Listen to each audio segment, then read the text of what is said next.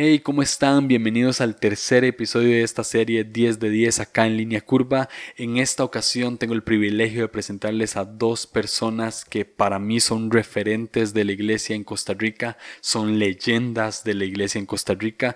Tuve la oportunidad y el privilegio de tener a ambos en una sola mesa haciéndole las mismas 10 preguntas.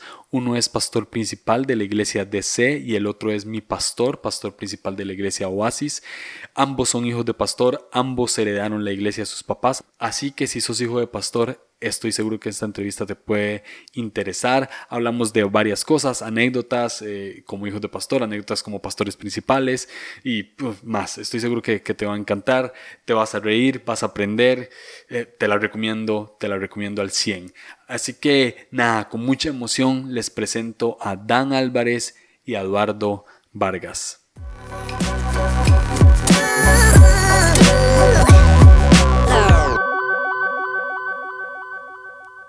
Bienvenidos a Línea Curva Podcast. Es la primera vez que grabo a dos personas de manera simultánea. Eh, ¿Por qué no se presentan? ¿Qué tal si empezamos por acá? Acá está Eduardo. Saludos a, bueno, a Julio y a toda la gente que siempre nos escucha en el podcast, ¿verdad? Que nos ha bendecido muchísimo. Eh, todavía estoy buscando tu casa, ¿verdad? Me gustó mucho ese capítulo, así que este, de verdad estamos muy contentos de estar aquí. Gracias. Bueno, saludo a todos, gracias por la invitación, a Edu, ¿verdad? Este, y, y bueno, vamos a ver qué, con qué nos sorprendes. ¿verdad? La primera pregunta que tengo es, ¿cómo se conocieron? ¿Hace cuánto se conocieron? ¿Hace cuánto son amigos? Ya. Yo creo, o sea, de conocernos, yo pienso que toda la vida, porque el papá de Dan pastor Orlando, y mi papá este, son pastores de Asambleas de Dios desde que nosotros éramos niños. Pues íbamos como al Instituto Bíblico, ¿verdad? Ahí, eh, ajá. Y también en el cole que estudiamos, yo estudié ahí un tiempo y Dan también estuvo ahí. Este, papá Eduardo le dio como la primera semana de consolidación cuando mi papá se convierte. Mm. ¿sí? Después creo que siendo novio de mi mamá, creo que están en Oasis y después los llaman a abrir una obra en, en Pava. Entonces la relación como que siempre ha estado, nos veíamos, o si éramos carajillos nos llevaban a comer, o íbamos a alguna de las casas o algo así. Pero ya de entablar una amistad, hace unos 14 años, 14 años ya. 14 años. Echando pa' 15, sí. En uso de razón. En uso, sí, sí, sí. sí, sí, correcto. Intencional, en realidad, de manera intencional. Hace, hace 14 años. Ajá. Buenísimo. Eh, ¿Cuál es el...? Son hijos de pastor, ambos. Sí. Y imagino que cuando... No sé, yo no soy hijo de pastor, entonces ahí no, no, no sé, me dirán ustedes si, si será así, pero uno siempre empieza a vivir una relación con Dios de otra persona muchas veces, ¿verdad? O sea, la relación de, del pastor o demás. Pero ustedes como hijo, como hijo de pastor, ¿cuál fue el primer recuerdo? ¿Cuál es el primer recuerdo que se les viene a la mente de un Dios personal? Esa experiencia que ustedes tuvieron ya con Dios, que no fue el Dios de sus papás, fue el Dios de otras personas. Yo, bueno, yo me acuerdo en el campamento Roble Alto, cuando yo tenía unos ocho años más o menos, yo tuve mi primera experiencia personal. Algo sucedió, ahorita no recuerdo ni quién enseñó, nada, solo recuerdo que, que la atmósfera estaba muy muy creada, fue muy, así fue muy, muy hecha para, para percibir a Dios y, entonces, pero yo pensaba que yo ya tenía a Dios, ¿verdad? En mi vida y no sé qué. Entonces un señor que trabajaba ahí se me, dijo, este, usted, usted sabe que usted necesita tener a, a, Jesús en su corazón. Y yo le dije, no, yo soy hijo de pastor. ¿verdad? Y me dice, no, no, no, no, no, ¿verdad? Como diciendo, no, no cometas error, hable con su papá, él, él lo puede dirigir a Cristo. Y de hecho, regresé, bueno, ahí yo, yo, recuerdo llorar mucho, este, teniendo ocho años y cuando regresé a la casa, eh, hablé con mi papá, entonces mi papá me dijo, sí, tienes que hacer, no tienes que hacer, eh, yo sé que crees en Jesús, etcétera, pero hablé con Dios y me encerré en el baño teniendo ocho años y ahí hice una oración eh, y, a, partir de ahí siento, percibo en, en, mi memoria que empecé a caminar con el Señor. Yo creo, yo recuerdo que mi primer encuentro con el Señor fue como, yo tenía como 10 años y fue en mi casa. Algo como muy extraño. Y todavía lo recuerdo porque, eh, bueno, Mi papá tenía día libre los martes, ¿verdad? No sé quiénes de los que nos escuchan tienen un papá que tuvo día libre los martes, pero el mío sí, ¿verdad? Y recuerdo que los martes íbamos a la escuela y regresábamos, en la tarde estábamos ahí y ya como a las seis él nos lleva a comprar un helado, que ese era el viaje de nosotros de la semana. Y recuerdo que ese día como que yo sentí algo como, no sé, extraño. Yo puedo entender que es, es el Espíritu Santo hoy, pero yo en ese momento no lo entendía y recuerdo que él me tocó. Entonces yo cuando me subí al... Pero no, no había pasado no nada. Estaba pasando había- absolutamente sí, nada, nada más iban de camino al helado. Entonces yo entré al carro, ¿verdad? Y me subí y empecé a llorar. Entonces mi papá me dijo que qué me pasaba. Yo le dije, no, es que yo soy un pecador. ¿verdad? Y yo necesito a Dios. Y me puse a llorar. O sea, y mi papá me entendió, yo me imagino lo que yo estaba pasando. Entonces me alzó, me llevó al cuarto. Y él me cuenta que yo lloré toda la noche, esa noche. Ah. Yo no me acuerdo si lloré tanto, pero él sí se acuerda. Mm. Y de ahí mi segunda experiencia, que, donde yo sentí que de verdad me iba a comprometer con Dios, fue en Roble Alto también, en un campamento. Ya yo tenía como 20 años, creo, 19, y el Espíritu Santo me tocó ahí, y de verdad que sentí como que el Señor estaba tratando con mi corazón. Wow. Em, en, su, en su etapa, en la, la etapa de ustedes como adolescentes, eh, ¿cómo, ¿cómo la llevaron como hijos de pastor? ¿Cómo, tenían, ¿Les hacían bullying en, en el colegio o, o no? O, ¿Cómo llevaron esa etapa siendo adolescentes como hijos de pastor? ¿Creían que siempre se tenían que portar bien?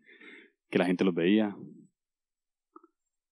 Bueno, en, en mi adolescencia. Llora. No, no, no. Creo, vamos a ver, es que, bueno, en mi adolescencia llegué a, a estar en, en el colegio cristiano, este, que tenía el centro evangelístico. ¿sí? ahí en Zapote, de los pastores Solís. Eh, mi papá era parte del cuerpo pastoral de ahí durante algunos años, creo que unos siete, ocho años. Y entonces sí era presión para mí tener a mi papá ahí como profesor de educación cristiana, profesor de psicología, eh, filosofía y, y- y también como, el, como capellán y pastor de jóvenes de, esa iglesia. Eh, y de otras áreas encargadas. Entonces yo sabía que estaba su oficina ahí, yo estaba ahí. Eh, yo creo que uno trata de, volverse más fuerte y protegerse de algunas cosas. Ahora que decías sobre el bullying, creo que todos sufrimos bullying, pero también, no sé si Edu se acuerda que, que también hacíamos mucho bullying a otros, ¿verdad? O sea, choteábamos muchísimo con las contexturas, las cabezas, la nariz, esto y el otro, el peso de la gente, o si yo era- uno era muy delgado. O sea, cualquier cosa era motivo de, de burla. Pero por ser un colegio cristiano, tal vez eso ya era como, como un escudo, ¿verdad? Es un colegio cristiano y aquí van a haber cristianos, ¿verdad? Entonces no era, ah, el hijo del pastor, ¿verdad? Eh, tal vez uno era el que yo, yo me sentía a veces menos por, por cuando venía la comparación, porque ahí había gente como que eran de dinero. Este, y, y yo sí, yo más bien sí me sentía, sí, nosotros no teníamos como muchas posibilidades, en- ¿verdad? Estábamos becados, eh, etcétera, etcétera. No, no teníamos un estilo de vida en ningún momento. Eh, íbamos saliendo, de- no, no hacía falta nada, pero no había un, un, ¿verdad? Como, wow, pueden hacer esto. Entonces, sí, en la- llegaba uno a las vacaciones y ¿a dónde fue usted? Y no, yo, yo fui a Miami, yo fui a Disney, yo fui a este y este, yo fui al Parque de la Paz y, y ¿verdad? El cartón. Sí, me- me- es, ¿verdad? Pero no, eh, no sé, no sé, yo no, no, creo que en mi adolescencia, eh, tal vez la presión de saber que mi papá estaba ahí o que sí la gente sabía que mi papá era un pastor, eh, era la presión como interna eh, y a veces uno puede sentirse menos, ¿no? Mi papá es arquitecto, esto y el otro. Y, y como dijo un amigo mío de lo- en los Estados Unidos, ¿verdad? Cuando le preguntaron, ¿qué hace su papá? No, mi papá no trabaja, mi papá es pastor, ¿verdad? Sí. Este, entonces la gente tiene ese, ese concepto, tal vez, de que tu papá no, no, no está trabajando, pero Y ya en ese tiempo existía como el prejuicio de que los pastores tenían plata.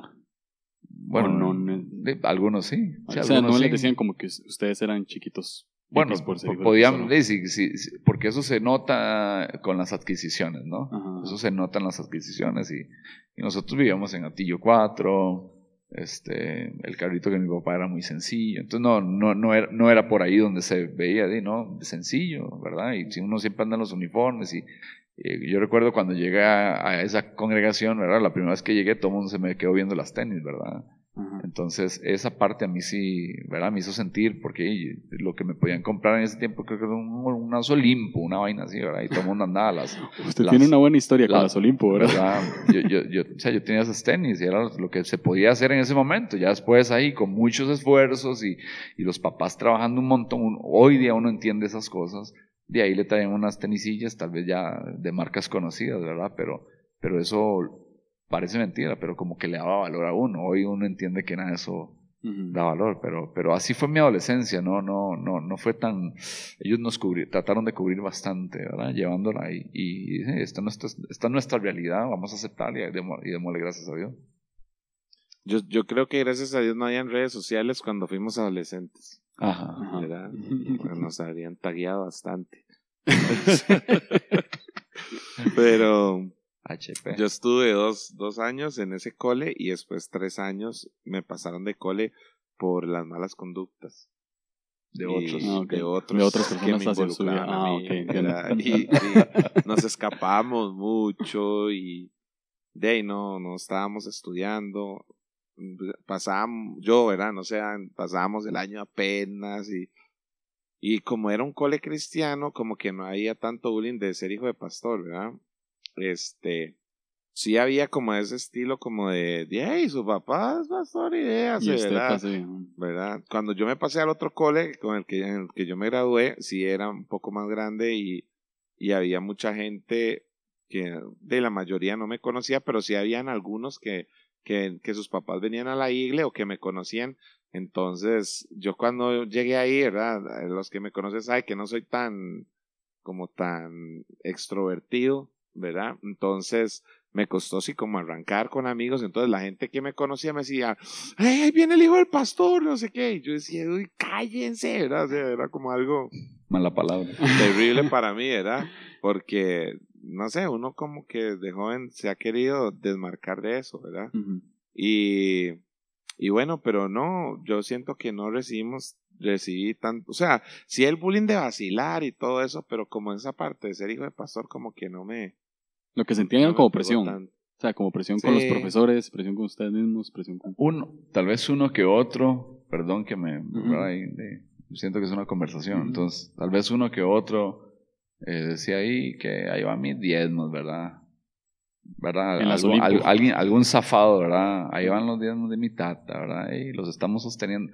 No, no, no faltaba, digamos, un comentario así en, ¿Les dolía? en, un periodo. ¿Les dolía o más bien querían como o se sentían como avergonzados de... No, es que la intención, eso es un ataque. O sea, la, intención de eso es humillarte.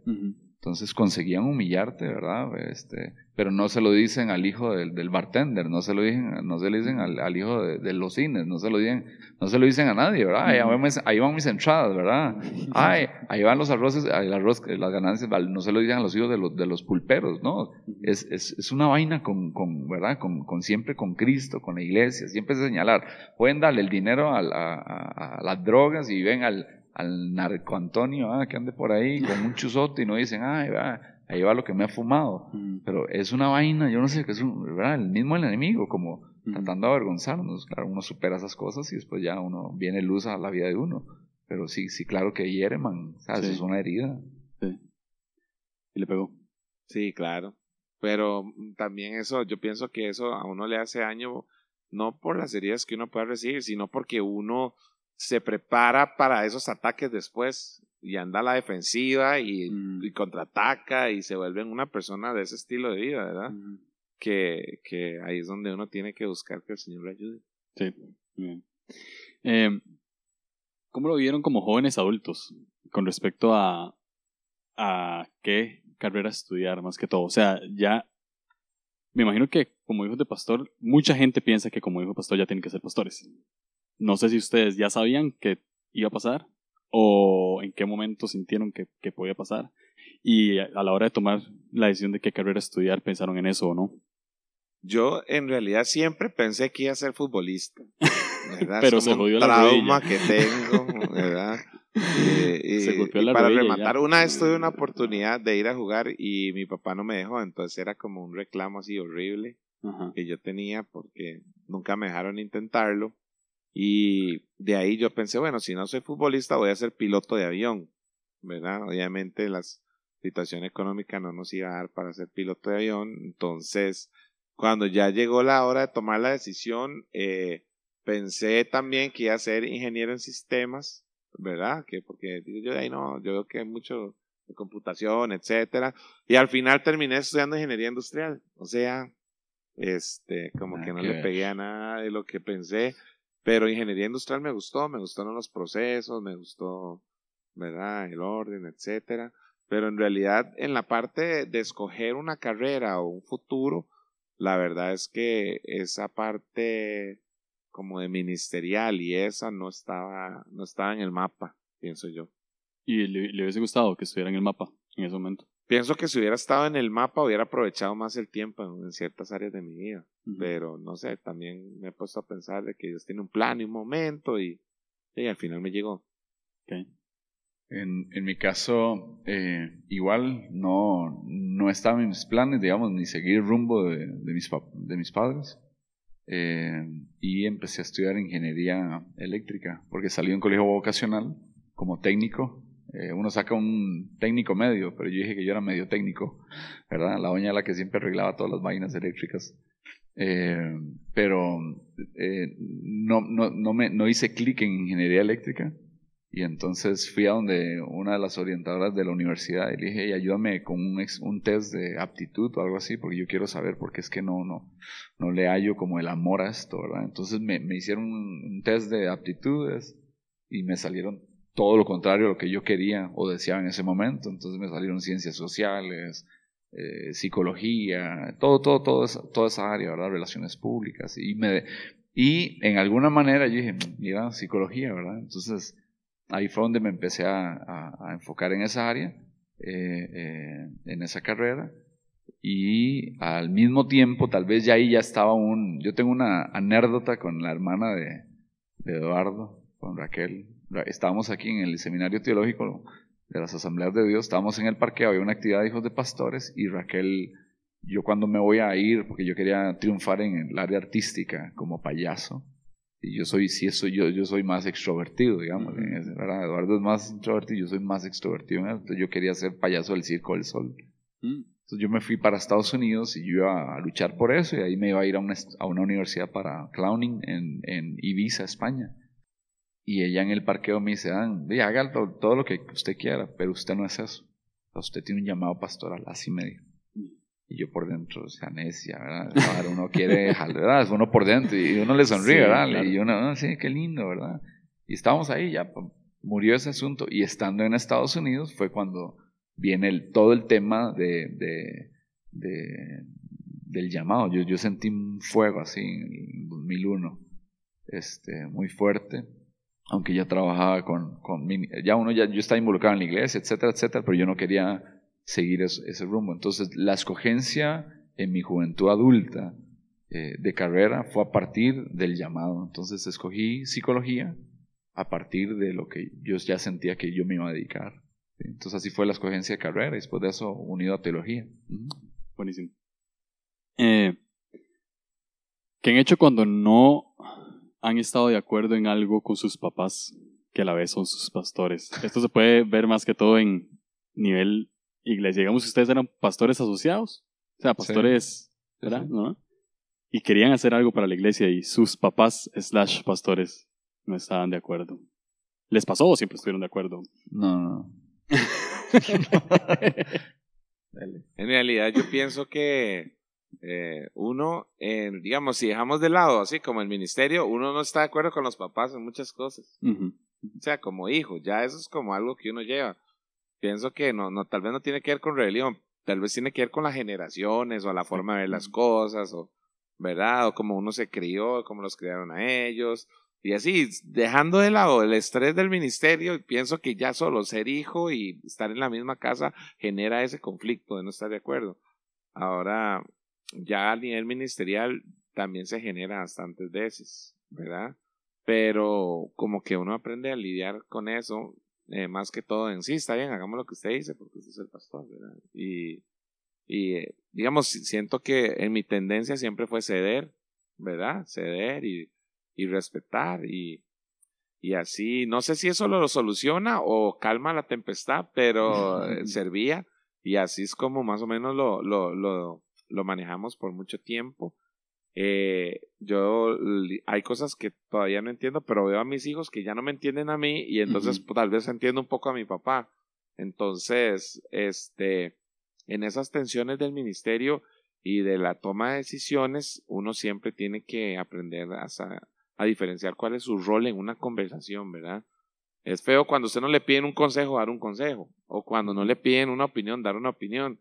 Y igual pasa en el liderazgo que a veces uno no, el papá no le está preguntando qué piensa, sino le está diciendo lo que tiene que hacer. Entonces son cosas como que uno tiene que aprender a, a manejarlas y manejar el rol. Yo creo que lo más difícil no es tener una discusión con el jefe, sino es que su jefe viva en su casa, ¿verdad? Y después como tratar de abrazarlo y estar con él. Entonces, lo, la prioridad siempre fue no dañar nuestra relación de papá e hijo y lo demás yo creo que se iba a poder arreglar. Cuando ha habido desacuerdos, que es, como dice Edo, es muy es típico, es normal y, y va a ser muy natural eh, mi papá me enseñó a siempre rescatar la relación por encima de cualquier otra cosa. Dice, usted, yo mm. siempre voy a ser su papá y usted siempre va a ser mi hijo. O sea, no hay otro, usted no tiene otro papá y yo no tengo otro hijo Dan, ¿sí? Este, y entonces, eh, mis reacciones ha sido llorar, viejo. Eh, mis reacciones ha sido enojarme, mis reacciones ha sido resentirme, no entender, patalear, meterme en un hotel eh, eh, él, mismo me dice, vaya, métase, piérdase, ¿verdad? Hasta que lleguemos eh, a, una, a, un, hacer un, un clic, ¿verdad? Emocional y de pensamiento. ha sido confrontar, yo he confrontado, yo he golpeado la mesa, he alzado la voz, he sido inapropiado en algunos momentos, en otros momentos dime, mejor me callo, ¿verdad? Y voy y me, me desahogo con mi esposa. Este, eh, en algunos momentos tal vez fui hiriente también, sí, este, ¿verdad? Con, temperamental en ese sentido, pero, pero las cosas se fueron afianzando, afinando, ¿verdad? Y limando, y hoy día más bien, ¿verdad? Trabajamos muy, muy de la mano y él, el, el, el hecho para atrás, ¿verdad? En el, buen sentido y, me ha dado muchísima libertad. Entonces, la época de, de, de desacuerdos mayoritarios, eh, eh, ya, ya, ya, se, ya se pasó. Y otras cosas es que a veces ellos nos siguen viendo como unos niños. Eh, tal vez yo, yo, ¿verdad? Incluso se les sale en algunas conversaciones y le hago, pa, yo ya tengo 40 años, ¿verdad? este, y entonces ya estoy casado, 13 años de casado, tengo tres hijos, ¿verdad? Entonces como que metas en el chip de que soy un hombre, ¿verdad? Y, con la mitad de la edad que yo tengo, usted ya había tomado muchas decisiones que apenas me, está dándose chance. Entonces, eh, la pregunta que haces, ¿verdad? De, de qué he hecho cuando estar a solas, viejo, y tal vez hablar con mi esposa. Ah, eh, hubo un momento, esta es una pregunta dentro de la pregunta. ¿Los dos fueron pastores de jóvenes antes de ser pastores principales o pastores, ¿verdad? Nunca hicieron algo que pensaron que no tenían por qué como filtrarlo por sus papás, que al final les llegó como una queja, o se acuerdan de alguna queja de alguien como que les llegó y después sus papás lo sentaron y le dijeron, hey, pero ¿qué hicieron esto? Yo creo que una vez, eh, cuando yo empecé a, que Dios me dio un llamado y empecé a servir, ¿verdad? Recuerdo que yo le dije, papi, yo es que voy a hacer un grupo, pero es que no es el grupo como de jóvenes que usted piensa, ¿verdad? Le dije. Entonces él me dijo, ¿pero por qué? Le dije yo, no, porque yo que hay muchos muchachos que se quedan afuera de la iglesia y todo, y como que no, entonces voy a hacer como un grupo, para, sí, sí, hágalo los domingos y no sé qué, con los adolescentes. Sí, está bien, pero es que a mí no me gusta la alabanza, ¿verdad? Y me dice, no, no, no, pero bueno, está bien, ya quedamos en eso. Entonces el grupo de jóvenes era de una hora, ¿verdad? Como una hora así. Entonces invitábamos bandas de rock y se armaba un helado grandísimo. Volando patadas. Sí, y después, y después yo predicaba así como cinco minutos. Y porque eso era lo que me ponían atención en realidad. Y ahí fue donde yo hice mis primeras bases. Y recuerdo que, que entonces en un momento por, por arriba de la iglesia había unas bodegas. Entonces sacamos los chunches de las bodegas bodegas, hicimos un lugar ahí para nosotros y el logo era anaranjado con blanco y negro. ¿verdad? Entonces, la, e, o sea, entonces empezamos y como era oscuro y hacíamos rock, ¿verdad? Y, después yo predicaba, entonces como que ya se empezó a poner tenso el ambiente, ¿verdad? Y empezaron a decir que nosotros celebrábamos Halloween los domingos y cosas, ¿verdad? Y que estaban orando para que se cerrara ese grupo. Este... Cuando estaban profetizando legendarios, más bien. Seguro, ¿verdad? Y, y, y después este, entonces papi se asustó mucho, me llegó a decir que qué anda haciendo yo, que, ¿verdad? Entonces yo le dije, no, padre, yo le dije que a mí no me gustaba tanto la alabanza, ¿verdad? O sea, no, no digo que ahora no me gusta, me gusta ni no me gusta, hay cosas que me gustan y cosas que no, pero también hay parte de la liturgia de la iglesia, hay cosas que hacemos, pero en aquel tiempo era como diferente, ¿verdad? Y yo traté de como marcar otra tendencia y no filtré como las cosas que hacíamos mucho pero también en cierto punto encontré como que mi papá confía en mí, ¿verdad? Siempre era pensado que lo que es de Dios permanece y lo que no es de Dios desaparece. Y eso me lo recetó por muchos años. Buenísimo. ¿Tienes alguna anécdota así? Estoy tratando de recordarme y no sé, tal vez si me... Mientras vamos, digo, hey, aquí está. Ok. Ahora, eso era como pastores asociados. Eh, Dan, vos sos pastor principal. Prácticamente sí. Sí, ok. Eh, ahora son pastores principales, pero eso no quita, no ha quitado que sus papás dejen de ser sus pastores. Correcto.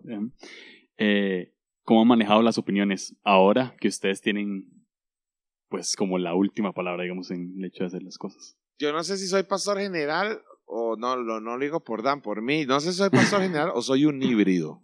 Okay. A veces soy eléctrico y a veces soy de gasolina, ¿verdad? Y dependiendo de la velocidad que llevo, eh, se cambia el motor, ¿verdad? Pero yo siento que es una bendición estar cerca de mis papás, ¿verdad? Tengo amigos que no lo vivieron así, ¿verdad?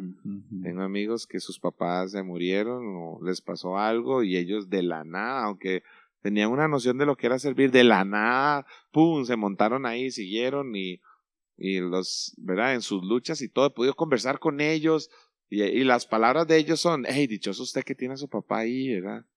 Este, yo, eh, más bien, yo a veces le digo, pa, es que esto es esto, vaya a ver qué hace usted. Así me dice, vaya a ver qué hace usted, ¿verdad? Ahora usted es el responsable. Y, y yo le digo, no, pregame algo ahí, como un consejo o algo. Y me dice, bueno, ore, ore, ¿verdad? Y, a veces hasta nos, no, o sea, las conversaciones más bien yo siento como que él me empuja a que yo me, me tire más, este, pero en ese rol de consejo y todo, yo siempre trato de escucharlo, ¿verdad? Siempre ha sido como mi naturaleza, así como escuchar y, y tratar de entender lo que me están diciendo, ¿verdad? Pero, pero en esa parte siento que sí soy como un libro, porque a veces él toma liderazgo y dice, vamos a hacer, y después yo, y es, ¿verdad? Entonces paso de eléctrico a gasolina a cada rato, pero eh, yo siento que es una transición que se va a dar y, y es un respeto que yo le debo a ellos, ¿verdad? Sí. Bueno, en, mi, en nuestro caso, eh, hablo por, por Gaby, eh, mi esposa y, y yo, eh, hace como un año y medio, la transición la venimos trabajando desde hace como tres años y resto. Y la, la, opinión de él siempre ha sido muy importante. Ya no menciono a mi mamá, pues, pues, pues ya no está con nosotros. Pero siempre, el fundamento de mi mamá siempre fue la oración y, y ahora mi papá en, en, eh, más bien me dio demasiada libertad en el sentido de yo me hago al lado y hace un año exactamente me dice ya en la iglesia y montarlas en el track en donde ya va a empezar a caminar y yo quiero aprender de lo que ustedes van a hacer. Entonces, eh, lo que yo hago es más bien como de manera voluntaria y anticipada yo rindo cuentas, yo le cuento, hey, estoy haciendo esto, esto y esto, me reuní con fulano. Es como una rendición, podría no hacerlo, pero lo honro haciéndolo, diciéndole, me reuní con tal equipo, con esto, traté esta bronca, eh, tomé esta decisión, eh, eh, ¿verdad? Y, ha ido, la, o sea, la mancuerna ha sido muy buena, este, y él lo que me apoya es tal vez en cosas en las que tal vez yo no, no me meto, sino con tal vez la parte financiera y esas cosas yo no, yo, yo no estoy involucrado, ¿verdad? Este, y él con, con las personas encargadas, eh, ahí, ahí voy conociendo esos temas, pero, pero a nivel general, por ejemplo, eh, él, él, vacila cuando lo ponen a predicar. Y bueno, y me pusieron a predicar, hermanos, ¿verdad? Este, ahí, nos vamos viendo, cuando me pongan, ¿verdad? Así como eh, eh, en esa parte, porque él, él, ya nos dio a mi esposa y a mí la libertad de, de dirigir la iglesia. Y, él ya no tiene nada que ver, digamos, con el equipo pastoral, somos nosotros con ellos. Y entonces nos sentimos muy, muy a gusto y y, siempre que Él nos da consejos, nos reunimos con Él, vamos a un almuerzo, desayunamos juntos, Él nos dice cómo nos sentimos, entonces Él siempre quiere estar escuchándonos más bien, eh, mientras Él va eh, de lejos viendo si hay que afinar algunas cosas y se nos acerca a nosotros, si hay broncas y hermanos ahí porque tomamos una línea para llevar la iglesia, entonces dice, hablen con los pastores que son Dan y Gaby, ¿verdad? Yo estoy con ellos, me explico, no, como que ellos, él no nos desautoriza, y ya, ya se dio esa, esa, esa libertad. Entonces así estamos. ¿Todavía reciben feedback de sus papás? Sí, claro. en una predica. digamos, en una predica, digo yo, o en, o en toma de decisiones, ¿o sí? Sí, sí, claro, ¿verdad? Hay gente que llega, hay gente que es orlandista en, mi congre, me imagino que hay raulistas, ¿verdad? y hay, son danistas y otros eduardistas, ¿verdad? Entonces ahí se van mezclando y van conociéndolo a uno. Hay mucha gente que lo ve todavía uno como, como un niño, ¿verdad? Lo, lo vieron crecer ahí de adolescente, de niño, etcétera, etcétera. Entonces, y, repito, la imagen no se les quita de que uno ya es un hombre, 40, y, 40 años. Eh, 40 años, ¿verdad? Eduardo, Eduardo me lleva como un año, creo que es un año me lleva Eduardo. 4-1. Este, y, y, y, pero el feedback siempre está. Entonces hay gente que lo busca a él para quejarse tal vez de algunas cosas, ¿verdad? Entonces él trata ahí de, de, de diploma, con diplomacia eh, sostener el corazón de ellos, ¿verdad? Y porque tampoco queremos perder a nadie, ¿verdad? Ya no sé qué es una decisión que ya alguien tomó en el corazón pero vieras que, que ha sido muy chiva trabajar en, como, como, equipo, con, mi papá, este, escucharlo, pero tengo una libertad que él hasta se desaparece, se desaparece. Él, él, él, él nos dio espacio, ¿verdad? ¿Se todavía recibe feedback? Sí, sí recibo feedback, este, pero yo no sé, así como Dan lo decía, ya más bien ahora uno como, no, no sé si somos, somos otra generación fijo, ¿verdad? Pero como que uno más bien pide el feedback, ah, ¿verdad? Uno pide el feedback, ¿verdad? Es como diferente porque ellos no piden el feedback porque nunca tuvieron a nadie, me imagino, pero nosotros, como los tenemos a ellos, yo siento que es más el feedback que pedimos que el que recibimos, mm. ¿verdad? Así que en esa parte pienso que debería ser eh, parte de una cultura de todos los pastores siempre pedir el feedback, ¿verdad? Aunque a veces no nos atrevemos porque somos los siervos de Dios, ¿verdad? Pero ese feedback lo ayuda a uno a crecer, a saber cómo están las cosas. También voy a hacer una pregunta dentro de esta pregunta antes de pasar a esto, y es, ¿cuándo empezaron a ser pastores? Eh, como ya título pastor, eh, ¿qué edad tenían más o menos? Yo tenía 23 años. 23. Sí. Tenía 21 eh, años. 21. Eran bastante jóvenes bastante. Eh, en alguna prédica dijeron alguna tontera que después sus papás llegaron a darle feedback. Uf. Así como que, ¿se acuerdan de alguna? Yo, yo, Estoy filtrándolas. Bueno, yo, yo, o sea, yo recuerdo una cuando teníamos reuniones nocturnas. ¿sí? Eh, bueno, empezaba a las 5 de la tarde, terminábamos a las 7 de la noche o, o dependiendo. Y ten, estaba muy entusiasmado, estaba muy entusiasmado. Y recuerdo que estaba este, predicando y, y, hay una seña con las manos, ¿verdad? Que usted mete el dedo gordo entre, ¿verdad? Así como, como para decir, míremela, ¿verdad?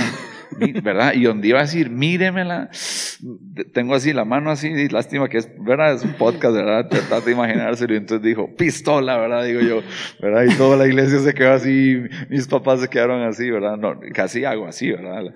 ¿Verdad? Como la, yo le estaba diciendo, ve, la gente que le pide a Dios una casa y le piden a Dios un carro para servirle a Él y apenas tienen la casa, no usan la casa para servirle a Él y si tienen un carro se olvidan de que querían el carro para ayudar a hermanos ¿verdad?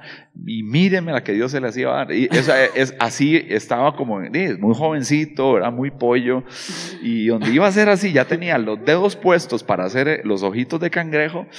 Dije, pistola, ¿verdad? Entonces, claro, todo el mundo se estapó de la risa porque se sintió las ganas con que iba a ser.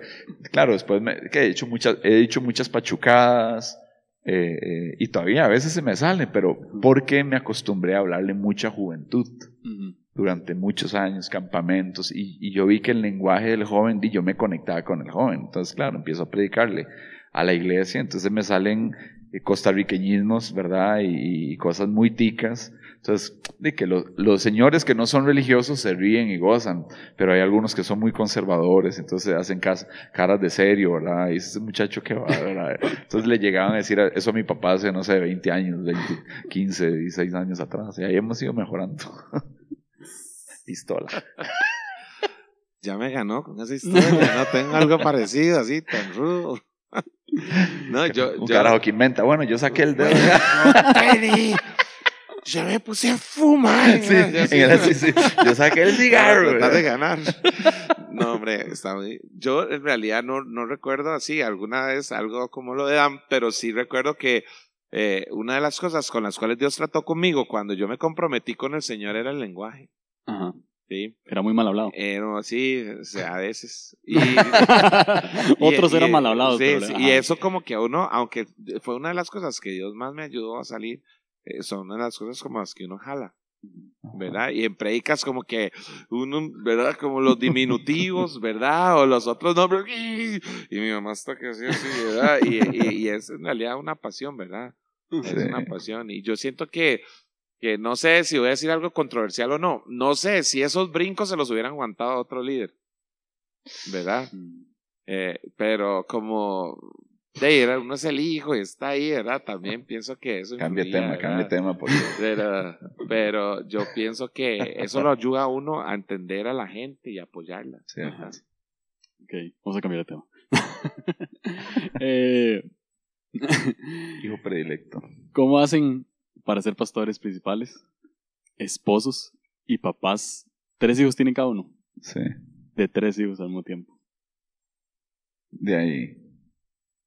Es más difícil. Bueno, yo creo que Dios te va a ir enseñando, Dios le va enseñando a uno en el camino, porque hay cosas, que, hay cosas que son dolorosas en el camino, sinceramente. Hay cosas que son muy, muy arduas. Hay cosas que usted no espera que sucedan. Eh, hay cosas, hay curvas, ¿verdad? ¿verdad? Que usted no planifica ni sueña con ellas, pero llegar a, al convencimiento de un equilibrio de, calidad de tiempo, de tener virtudes para tus hijos y virtudes para tu esposa, después de buenas o malas decisiones, eh, yo pienso que ciertos golpes te dan la experiencia para, para uno eh, mantener un equilibrio primero que nada eso me define, ¿sí? O sea, ninguno de esos roles me, define a mí eh, directamente. Tengo que tener muy clara mi identidad. A partir de ahí, yo ya elijo ser esposo, ¿sí? Eh, eh, y es una elección, yo, no, yo, yo no olvido esto porque el, uno, uno, de los sermones, el primer sermón que yo prediqué de, en una boda, yo se lo pedí a Eduardo. ¿verdad? Yo recuerdo, hace no sé cuántos años, ¿verdad? Y, y fue mi base durante muchos, muchos matrimonios. Y, yo, y, y una de las cosas que Eduardo ponía en eso y que yo lo sigo aplicando es respete la escogencia. ¿Sí? Mm. Entonces, en el camino, uno como esposo, ¿verdad? Vos decís cómo ser papá, esposo, pastor. Eh, he entendido que lo, que lo más que tengo que proteger en este momento siempre va a ser mi matrimonio y mi familia, y, el resto, digamos, la gente puede desfilar, la gente puede mandar, la gente puede pedir, pero mantener un equilibrio en la casa te va a dar la autoridad, ¿sí? Para regresar a, pararte delante de la gente, ¿verdad?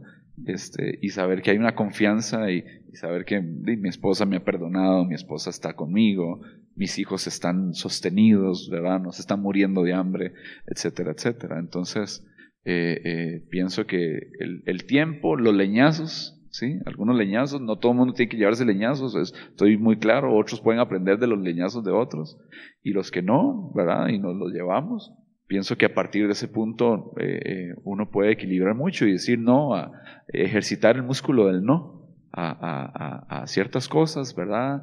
Y ser intencionales en los resultados que quiero tener en cada una de esas áreas, ¿verdad? Porque si Dios me llamó a todo esto y Dios me dio la oportunidad de ser pastor, eh, esposo y padre, yo sé que Él me va a dar las fuerzas, me va a dar los recursos para poder tener eh, un avance e ir de gloria en gloria según cada uno de mis, roles. Es lo que yo podría decir ahorita. Yo, yo pensando en esto, y gracias a Dios me tocó de segundo, pienso que, eh, que la clave o la palabra que se me viene a la mente es el equipo. Digamos, yo creo que no lo podría lograr, digamos, si no tuviera como gente que me ayude, ¿verdad? La primera que la primera cosa que recuerdo de mi papá cuando él habla de su llamado y todo esto él decía que él decía Dios dime qué hago dime qué hago el señor le dijo no me estorbe verdad y eso a mí me, me quedó grado y cuando estoy como enojado así frustrado le digo señor soy el estorbo tuyo qué verdad o sea, y lo tomé como algo para mí verdad que no quiero estorbar. Y, y es que yo siento que eh, una de las cosas que mi esposa me ayuda mucho a mí, porque es que yo a veces hablo de manera personal, como, así, ah, bueno, porque yo, vamos a hacer esto, vamos a hacer, o sea, voy a hacer esto, voy a hacer aquello. Y entonces anda me dice, vamos, vamos, estamos, eh, ¿verdad? Y yo, me, o sea, como que ese individualismo, eh, siento que no, en esto, en esto, en la vida nos hace muchos años. Yo creo que todos necesitamos gente y bueno, hacer equipo con Dios es algo tan, tan importante y hacer equipo con Andrea es, ¿verdad? Pienso que, digamos, tal vez nadie va a entender, tal vez nos escuchan hijos de pastores, tal vez lo pueden entender lo desgastante que fue la vida de hijo de pastor por el horario de nuestros papás, etcétera, y yo siento que Dios nos ha permitido vivir en una generación en la cual se puede apoyar ya sea en ellos o en, o en otras personas, en Dios, en, ¿verdad? Y siento que el equipo es lo que a uno lo ayuda a lograrlo y también siento que marcar las prioridades claras de la vida de uno es lo que lo, lo permite a uno sobrevivir. Digamos, no se puede hacer todo, pero si no puedo hacer todo, eh, también puedo decidir en qué áreas son importantes para mí triunfar, ¿verdad? Y, y, que eso me llena el tanque, digamos, ¿verdad? Para poder seguir adelante. Entonces hay áreas en las cuales no, no, tal vez no lo voy a lograr y no voy a ser requete exitoso, pero lo que en realidad me gusta hacer o hacer y me llena, lo puedo lograr y en otras áreas gente me, me ayuda para poderlo lograr y, y de verdad que, que como dice la isla, que si Jehová no edificare la casa, en vano trabaja los que la edifican, y si Jehová no guardare la ciudad, en vano vela la guardia, este, yo creo que este eh, Dios nos ha dado como esa gracia, ¿verdad? Y, y pienso que, que para eso eh, Dios nos también nos va a agregar un equipo. Wow.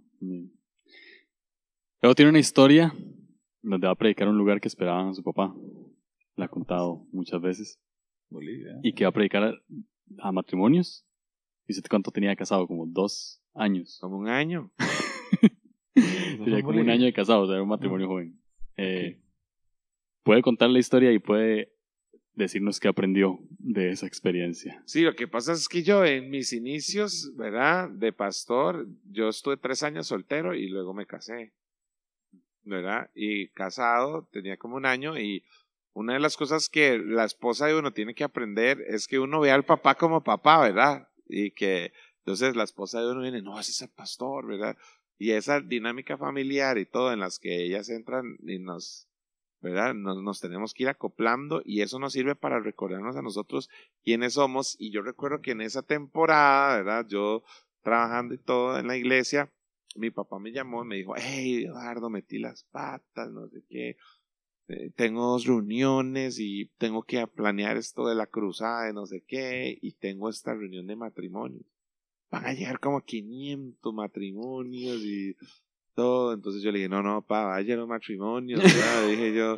Y me dice, no, no, usted irá a los matrimonios, ¿verdad? le dije yo, papi, pero yo no tengo ni un año, o sea, no puedo decir, soy casado así, de verdad, de, milagro, ¿verdad? Y, entonces le, me dice, no, se va a ir, porque ya, no, Pavel, bueno, no le estoy preguntando, ¿verdad? Entonces ya ahí uno ya entendí quién estaba, entonces yo me ofusqué todo, llamé a Andrea, porque obviamente no puede ir solo. Andrea, no sé qué, ay, hola, mi amor alístese porque tenemos que ir a una reunión, pero usted no me había dicho nada, ni yo sabía, ¿verdad? Le dije, ¿verdad? Y es un asunto de papi que no quiere ir y que nada, toda la que ¿verdad? Y entonces, de verdad, yo mientras llegué a mi casa, porque vivo como a 25 minutos ya quejándome que por qué, que yo que ni, ni sabía que iba a predicar y que cómo era posible, ¿verdad? Entonces llego a la casa y sale Andrea, ¿verdad? Entonces me dice, hey, Evo, pero ¿qué pasó? Nada, que se aliste, no se ha listado, que no sé qué. Ah, no, a mí no me hable así, ¿verdad? Y ya empezamos, ¿verdad? Y le digo yo, no, es que papi me manda esto, es mejor ir a lo otro, o sea, el sentido común, que no sé qué. Y me dice, ay, de por sí usted lo que tiene que hacer es caso, ya se alistó, yo agarré el traje, me lo puse porque era de gala. Ah, y entonces me vestí, ya nos montamos en el carro y voy, es que no, a mí no me parece, yo ni sé qué voy a predicar y no me dan ni tiempo y no sé qué, y verdad. Y cuando voy en mi asunto ahí, ¿verdad? Escuché al Señor que me dijo, cállese, ¿verdad? Fue como algo que me, ¿verdad? Entonces yo me quedé así, ¿verdad? Entonces me dice, Andrea en eso me habló y me dice, la verdad es que por algo pasan las cosas. Y uno en las predicas lo dice, se le dice a todo el mundo, pero cuando le pasan a uno no, lo cree. Entonces, por algo pasan las cosas, por algo estamos pasando por aquí.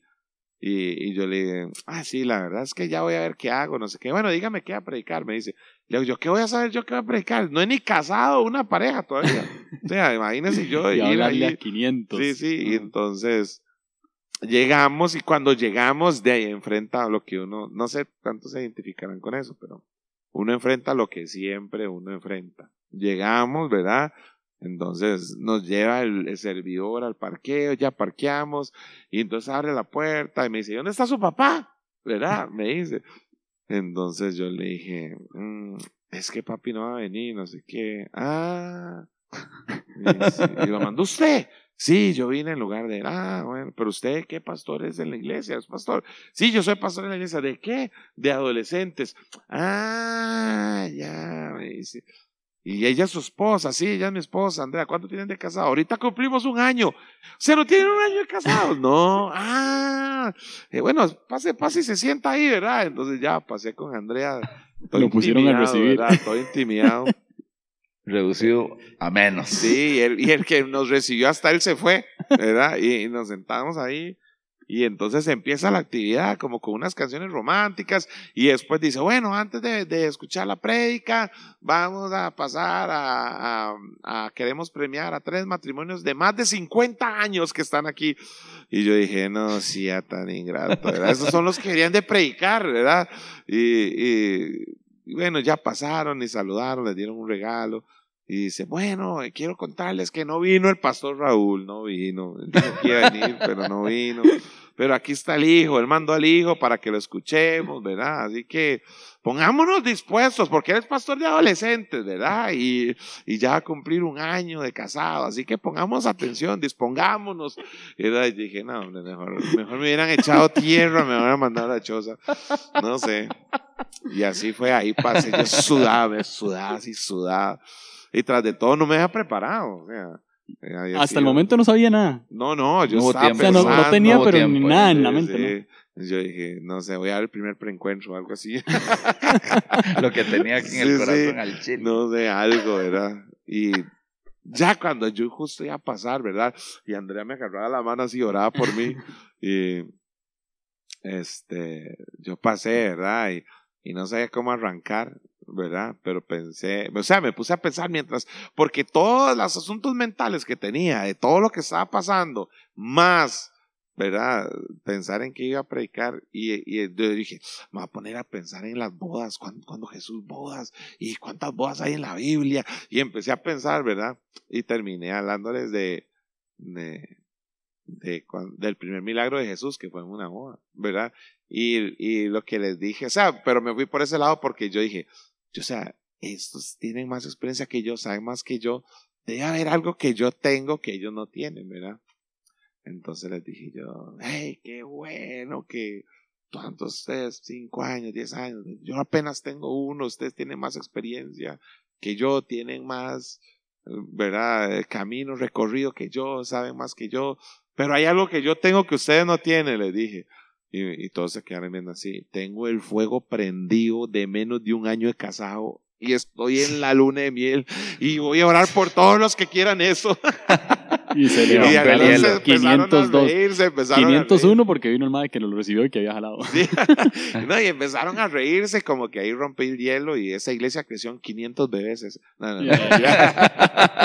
No, no, pero, pero sí, o sea, me fui por ahí. Dios Qué siempre bien. como que lo respalda a uno, ¿verdad? Pero es, es, siempre hay una sombra y uno no se la va a quitar y lo mejor que uno puede hacer es sacarle provecho. No, Qué bueno. muy bien. ¿Ha tenido alguna experiencia similar? Ahí donde lo tiraron al agua. No, aquí es donde volvemos de lo, lo de ahora, ¿verdad? Esa experiencia es, es única. La, he escuchado, he vacilado mucho con eso y, sí he tenido que sustituir, ¿verdad? Eh, llegar y mi papá me dice, hey, no puedo ir, vaya usted. Y cuando uno llega, la cara, aquí bueno, en Costa Rica decimos el pichel, ¿verdad? Se transforma en las personas, ¿verdad? Y, ¿verdad? Híjole, ¿verdad? Es como, ah, bueno, pase, ¿verdad? Ese, ese toquecillo. Eh, pero resulta que, que uno ya uno va empoderado, uno lleva algo para compartir o algo así. Y entonces, pues, eh, más bien como que te quieren volver a invitar. Y me ha sucedido que fui durante varios años, fui como el number two, number three de gente, digámosle. Si Eduardo no aceptaba, entonces me, me invitaban a mí. Sí, si fulano no aceptaba, entonces me, o, y me engano, ¿no? Entonces siempre, uno llegaba como, hey, yo, yo era la tercera opción, segunda opción, cosas así.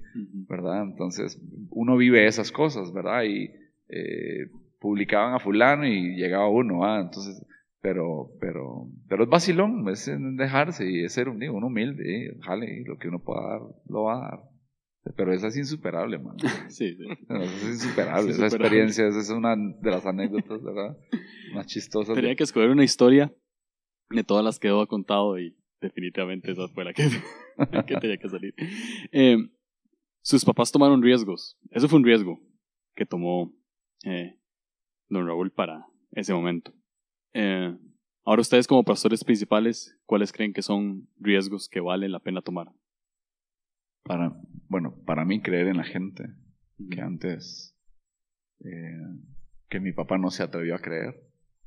Y él lo confiesa, no estoy diciendo algo, no, no, él dice, yo, a mí me cuesta arriesgarme con gente. Y él, y él publica y dice, mi hijo cree en todo mundo. ¿Sí? Entonces a mí me gusta correr el riesgo de creer en cualquier persona porque yo creo que todos servimos para algo y tenemos un propósito y hay potencial en cada una de las personas.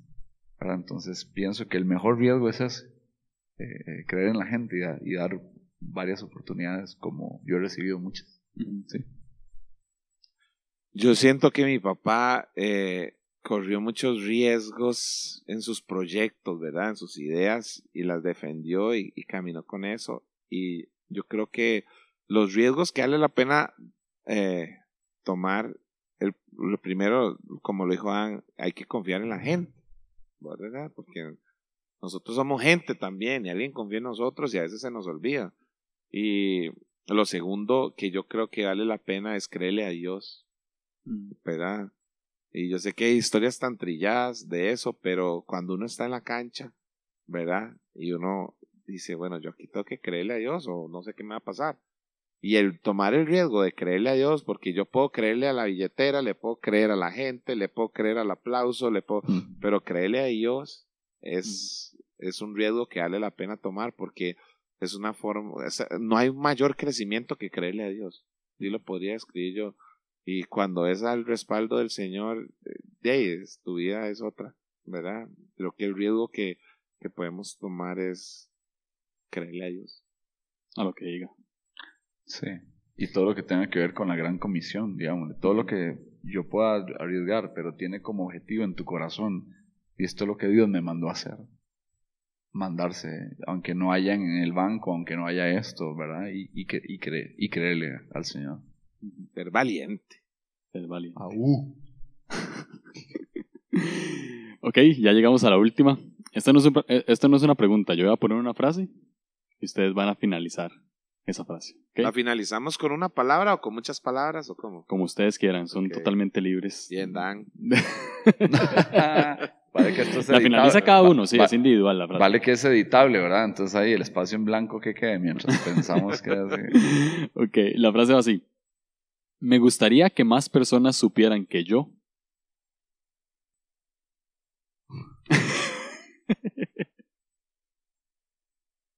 Solo una cosa. Como, como guste. Yo, yo, a mí me gustaría que más personas supieran que yo todos los días me levanto y lo intento. Wow. dar lo mejor. Y que trato siempre de cuidar el corazón, ¿verdad? Para no llenarme de soberbia, orgullo, no sé, quisiera que, que más gente supiera que todos los días lo intento. Y también me gustaría que más gente supiera que yo trato de dar el mensaje de Dios lo más claro, sencillo y práctico posible para que su vida cambie y crean en Jesús. Buenas dos respuestas. Le dije que lo que quisiera y dio Dios, ¿no? Ya no digo nada. Eh, bueno, a mí me gustaría que más personas supieran que, que tengo cicatrices en mi vida que me han hecho eh, volverme a otros para levantarlos. ¿sí? Y que antes, en el pasado, tal vez fui duro con ciertas cosas, eh, pero que el Señor me, ha- hecho muy misericordioso. ¿sí? En ese sentido, y que, y que, quiero, y que, y que quiero impartir vida. ¿Sí? Este, quiero que la gente sepa eso, que la gente no tema. Hay gente que, que piensa que, que uno intimida en alguna manera o que uno está lejos de la gente. Y entonces no, yo soy divertido, soy, soy de corazón abierto. eh, y que si se acercan yo no voy a tener un, un juicio para ellos, sino que lo que quiero es impartir vida. Eso fue lo que se me impartió a mí. Buenísimo. Muchas gracias por estar acá. Ha Gracias. sido un Pet. honor tenerlos y nada, nos escuchamos. Sí, muchas gracias Julio y también quiero motivarte a que sigas con el podcast. Gracias. Sí. ¿verdad? Porque me ha gustado mucho la línea curva. La línea curva. Sí, y, y aunque no somos de béisbol.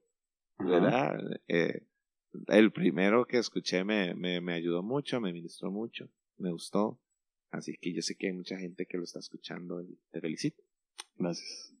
Lo aprecio. Gracias por confiar, por invitarme y, y, y que más que con mi amigo, de verdad. De verdad, muchas gracias. Muchas Lo disfruté. Nos escuchamos. Chao.